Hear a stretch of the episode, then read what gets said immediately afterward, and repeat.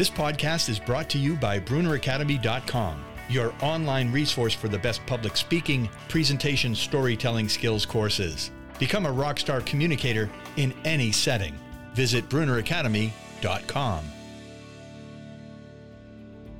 Hello, everyone. Thanks for tuning in to Live Your Best Life with Liz Brunner. I'm Liz, and my goal with each episode is to share stories of people who are recreating their lives or rising above challenges to write their next chapters with authenticity. These stories give me the courage to go after living my best life, and I think they will do that for you too. If you like this episode, please leave us a five star rating and review wherever you listen to the show so this podcast can continue to inspire next chapters all over the world. More than 20 years ago, my guest pioneered a movement in Los Angeles that rocked the dance community and changed the landscape for hip hop on TV, film, and live TV. Today, as a world renowned choreographer and speaker, he is showing people how to groove beyond the obstacles of life. Bradley Rapier, welcome to my podcast. Well, thank you, Liz. I'm glad to be here. I'm so happy to have you. The Groovaloos. If any of you who are listening have seen the Groovaloos featured on The Ellen DeGeneres Show, or So You Think You Can Dance, or even Dancing with the Stars, then you have seen Bradley in action what a ride. What was it like being on those shows, Bradley?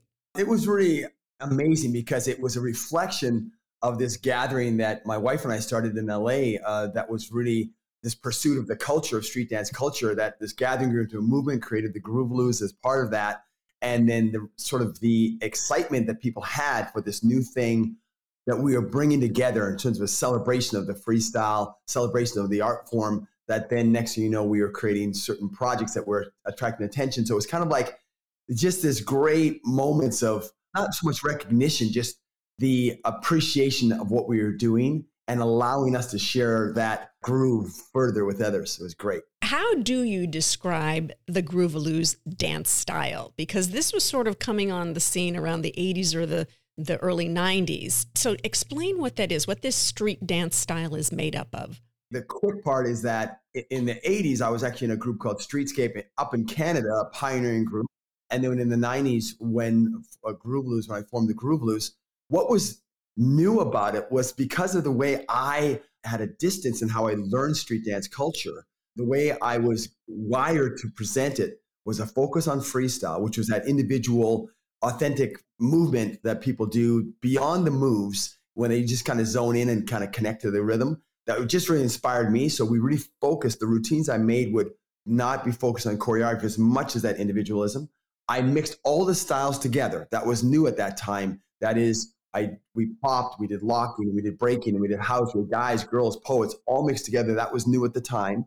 Um, and then we sort of did storytelling. So it was this this new way of expression of story, having also a sense of vibrancy because I came from this place of the dance is so much fun and so I guess coming from Canada, it was a little bit, I was a little bit lighter with the presentation while we celebrated the freestyle.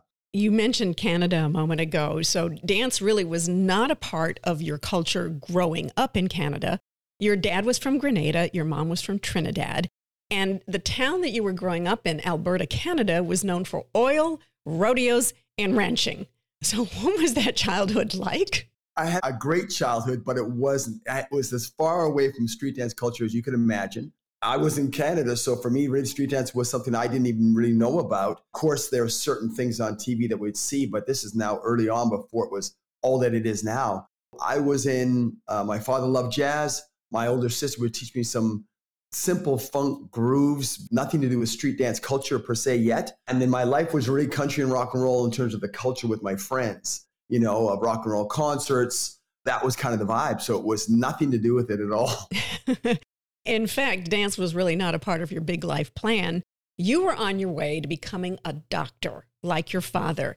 But then there was one moment at university that changed everything. That's when your friends introduced you to this new art form of street dance. And you say it captivated you. Why did it captivate you so much? It was a couple things. One was that I, as I was on that path to becoming a doctor, and I loved school. My dad was a doctor, and I did well in school, but I wasn't it wasn't like I had to do it to be a doctor. I wasn't like, that's what I'm going to do for my life. It was kind of following a bit of a path that was put out for me.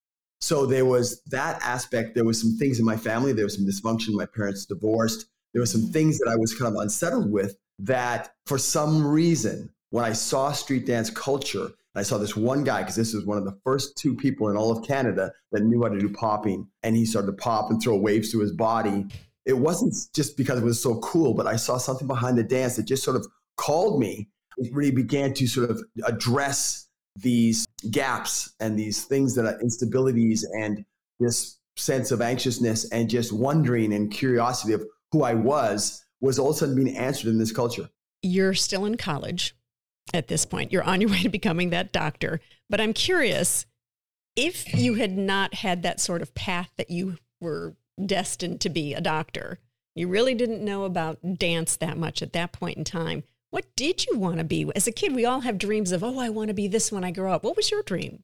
Well, before the dance, I had this vision of people. This sounds kind of a, get, a bit corny, I guess, but I just wanted people to be together, to be heard, to be, to be uh, celebrated. Because I guess because of the divorce of my yeah. parents, I guess because of trying to figure out who I was now in my where I was headed, watching things break up, I was questioning those things. So I was more like desiring this large community, large family, being together, celebrating together, and living together. It wasn't really much more beyond that.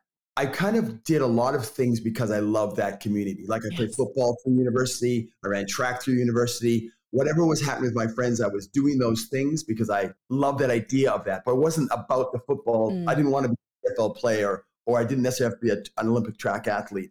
I did well in them, but it's because I love that togetherness more than anything. Okay, you're in college you make this decision I'm not going to become a doctor, and you're going to pursue this street dance dream. What gave you the courage to do that? I guess, you know, what did happen was I did start getting involved in this group called Streetscape. It's a pioneering Canadian group. That did start to happen because I met that guy on campus and it was kind of a hobby, but it started to grow. And every moment I had away from studies, I was over at his house trying to learn. And it just became a bit of a breaking point where the group actually get garnered attention in Canada. We started being picked up by some major sponsors there. I had to go pursue it. And so I told my dad, I kind of broke his heart at that time. Yeah, I didn't know where I was going. I just stepped off the path. well, it's interesting because I was wondering, okay, how did your parents react in particular to your dad saying, okay, I'm not going to become a doctor? How did you tell him?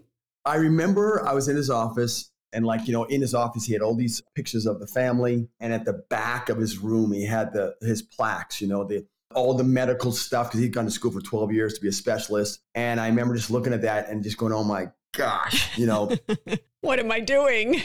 and I did, like I said, I wasn't like, I know where I'm going. I said, I'm going to do this thing called street dance in Calgary. It's something I just had to do. And my father, yeah, it was tough for him. And thankfully, my father wasn't like, get out of my family, you're banished.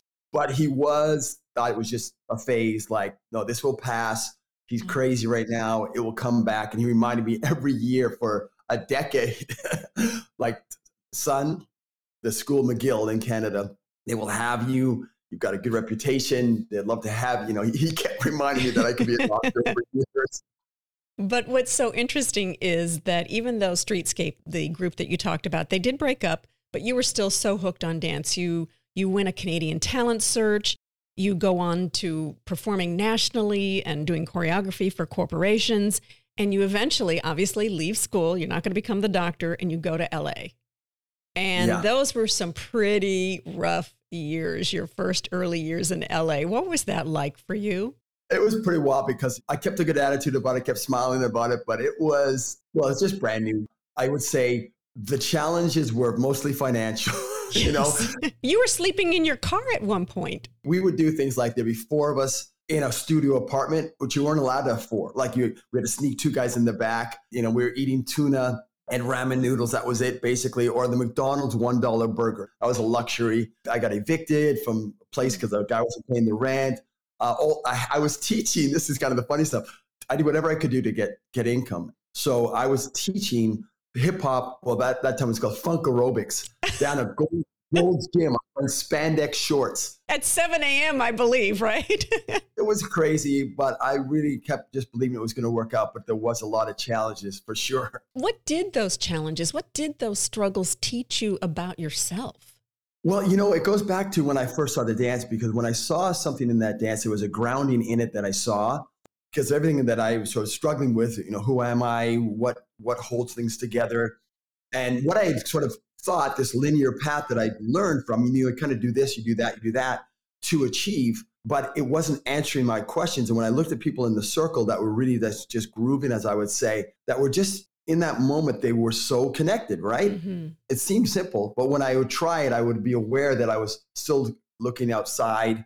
I was still a bit on the surface. I was still trying to do things rather than just resting in that. So there was a lot that I was that that I gained from that that started to allow me to sit in it much more over time with everything I was doing. You go on, you create curriculum, you begin teaching at universities and lecturing.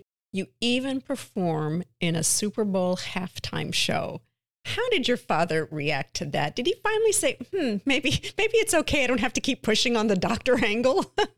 It was awesome. And he's telling everybody, "Look at my son. See him talking. He's talking right now. He's choreographing this whole thing. He's running this whole. Look, that was my dad. I, I was like, Dad, no, I did not. Chore-. And so my dad just flipped, flipped, and the next thing you know, he's sending me articles on entertainment, and oh. and so it was beautiful. It was a beautiful moment. So much pride, you know. It's like he's seeing you in your element and finally acknowledging it and supporting it. I can't even imagine what a wonderful feeling that was finally for you. Yeah. In addition to doing the choreography and collaborations with, I mean, creatives at the highest levels in the industry from television to Broadway. Huge success. And I have to share some accolades because I really enjoyed reading these. From the Tony Award winning director Des McAnuff, who did Jersey Boys, Tommy, and Jesus Christ Superstar, this is what he said about you. Bradley served as the ringleader for what is surely one of the most complicated musical theater sequences ever staged for breathtaking effect. And this one from Nigel Lythgoe, the executive producer of the hit shows So You Think You Can Dance and American Idol. What strikes me most about Bradley is the respect he receives and the passionate spirit that propels him to believe dance can actually change the world. How does it make you feel when you hear those accolades? Well, it's it's almost more just the journey towards it and what you're believing. You know, in terms of Nigel, you know, he's been a big supporter of the Groovaloos over the years. When I first met him and he sort of saw what we were building and the shows we were creating, the storytelling, and he brought us on the show for the first time. And it was truly watching the effect we had on the industry that he brought us into. And it was sort of like the culmination of those things of just saying things like that to to almost uh, i guess validate solidify the place we had played and that the effect we've had was actually reaching out beyond the moves that we were doing. Because of that strong belief in the power of dance to change the world, you now call yourself a groove activator. What is your mission today as a groove activator? What does that mean to you? You know, I look at what I've done through the dance and then through, as you said, the performances and through universities and teaching. I really came to see how much this great history of 40 years of the culture, the sort of the, the beautiful wisdom and mastery in this culture, and then the, ability to have to produce and perform at certain levels to bring this culture to people, it became this idea that everyone can learn what freestyle means. So the freestyle activation, everyone can learn what groove orchestration is. Everyone can learn these things and apply them to life and to dance and to business and to art.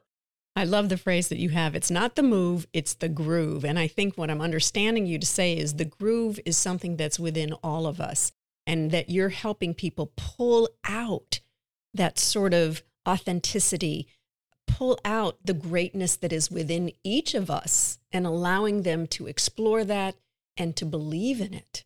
It was a phrase I would say, but I went, oh my gosh, it's not the move, it's the groove. It's not the move, it's the groove. And I would say it's not, you know, whether you live your life or if you dance based on moves, you're going to run out of these moves. You'll stress out or you'll be paralyzed when things don't go the way that you are. But if you sort of sit and if you live your life, rest in that groove, you can dance through life all day. And it truly became this way of looking at life as I went deeper into it and looking at the analogies from the culture of what that really means. We have to train, that's a move. We have to gain knowledge. We have to expand what we know, meaning we find our grooves, but in a sense, we're aware of there's something uniting us that's not just our all individual little things around. We're kind of going a groove we are wrapped up in together that allows us then see when to pull back, step mm-hmm. forward, support, lead. And that way it becomes this great melody. It's living in the present moment. Absolutely. That's what Fully. I'm hearing you say. Yeah. Besides all of Bradley's amazing collaborations, he's also won numerous awards, including an Ovation Award, World of Dance Award, and a two time NAACP award winner.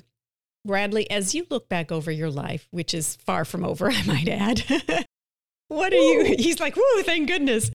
What are you most proud of? What does it mean to you today to live your best life?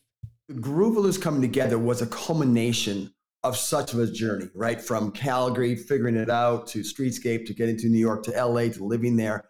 And when we then did our first performance, so we created a stage play off Broadway, went off Broadway, t- toured, and it was based on the true story of our group. So it wasn't just a show, it was this sort of ability, this uh, collaboration with these incredible, talented people that were following my vision to share their stories using this culture to show the life behind it and how this groove connects us all and how we become a family and the challenges we go through. Those levels to me were so powerful because it was, uh, I guess, a coming full circle of wow, this boy from Canada coming here, this movement, this great culture, and now being able to present it to huge audiences with these people that I love, this family that's been created was very powerful. Which do you prefer, dancing or choreographing? Wow, that's not fair. when I first started dancing, choreography was just putting some steps together.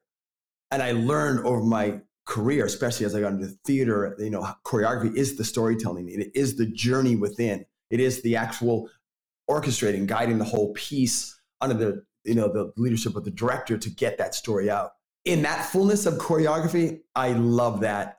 Dance is more personal you know, when before we started, I'm dancing a little bit around the house. But the idea of orchestrating it and bringing people together in a way that has them all be lifted and flow, I guess I'd have to say choreography. So you're would, leaning towards choreography just a little bit. I think that, that, that, long answer means I'm still debating, but I, I, I 5149, right? You're not sure. Personal, choreography more for with everyone. Do you have a favorite show that you choreographed? I know you've done so many, but is there one that stands out to you? One of the shows that this this is tough because I worked with some great people and they've all yeah. been amazing shows. There's one show was the was the most be- prettiest show I've I've ever worked on, and it was actually a version of Once on This Island that I choreographed with the director of Hamilton that he brought me to New York to do, and it's just such a beautiful production. But I would say when I worked on Jesus Christ Superstar as associate choreographer, that was my first time going to Broadway. The level of talent and people and collaboration was phenomenal. It was just a great experience. We have just scratched the surface today of this amazing man. If you'd like to learn more about Bradley, please go to his website, bradleyrapier.com. We are going to have that link in our show notes. Bradley, you're such an inspiration, and your path has certainly not been linear. It's been all over the place, but I think what is terrific about it is it's a great example of the greatness that exists within all of us. We just have to groove into it, right? Thank you, Bradley, for being here today. Great time. Thank you, Liz. And may all of you find your groove, break free from the stress or the burnout or the fear. Find that groove and live your best life. Until next time, be well. This podcast is brought to you in part by Fast Twitch Media, helping people tell their stories and giving them worldwide reach. The future is in the cloud, and Fast Twitch Media can take you there. Be your best digital self. Check out fasttwitchmedia.space.